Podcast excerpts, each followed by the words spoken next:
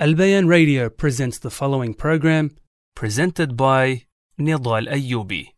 بسم الله الحمد لله والصلاة والسلام على رسول الله وعلى آله وصحبه ومن والاه Assalamu alaikum dear brothers and sisters and welcome back to our series on reviving the prophetic sunnah. We have reached Rajab 21 or the 21st of Rajab and our topic for today my dear brothers and sisters is forgiving the servant. My dear brothers and sisters, Allah subhanahu wa ta'ala has decreed to put people at different levels in this world.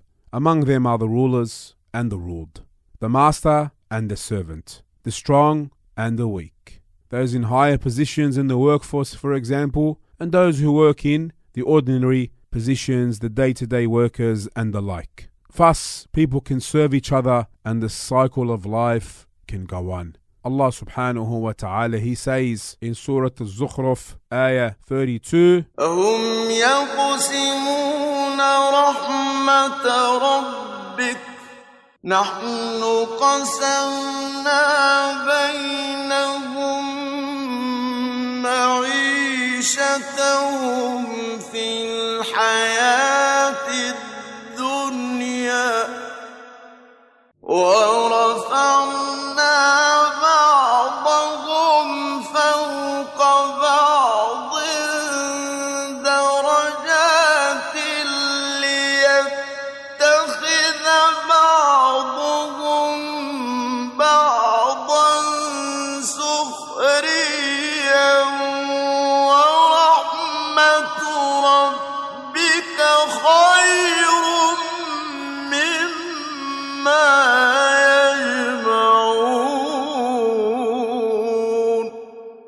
Do they distribute the mercy of your Lord? It is we who have appointed among them their livelihood in the life of this world, and have raised some of them above others in degrees of rank, that they may make use of one another for service. But the mercy of your Lord is better than whatever they accumulate.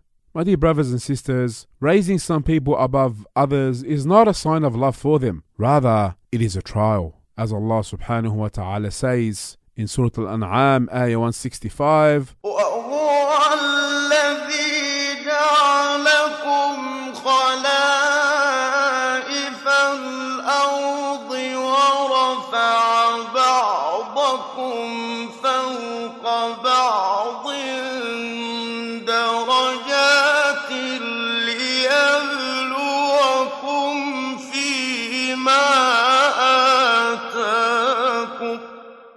And it is He who has made you successors upon the earth, and has raised some of you above others in degrees of rank, that He may try you through what He has given you. Therefore, my dear brothers and sisters, it falls upon the rich and wealthy, and those who employ others, to know that Allah is testing them through how they treat those who serve them and work for them.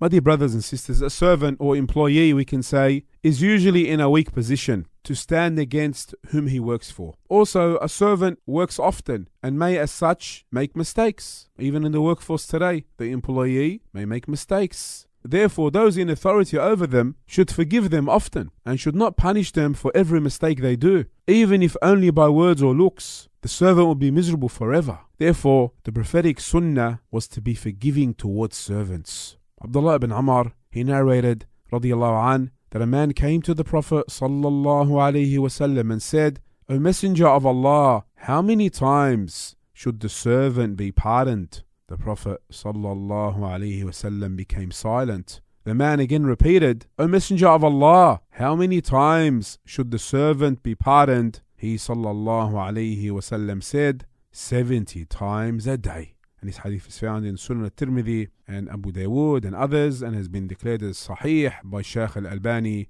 rahimahullah.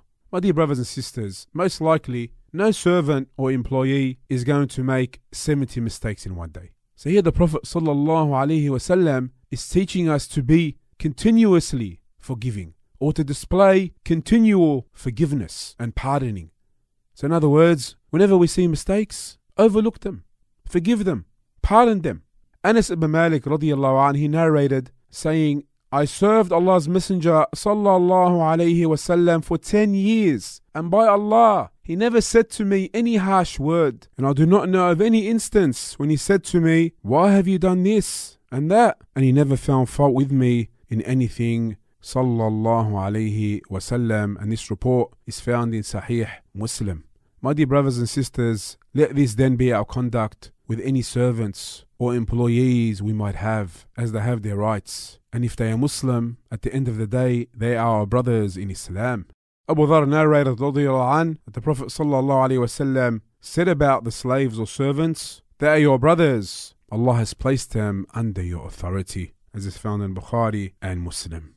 And finally, my dear brothers and sisters, we remind you of the saying of Allah, وإن تطيعوه تهتدوا and if you obey him, meaning the Prophet sallallahu alaihi wasallam, you shall be rightly guided. And with that we conclude. وصلى الله على نبينا محمد وعلى آله وصحبه وسلم والسلام عليكم ورحمة الله وبركاته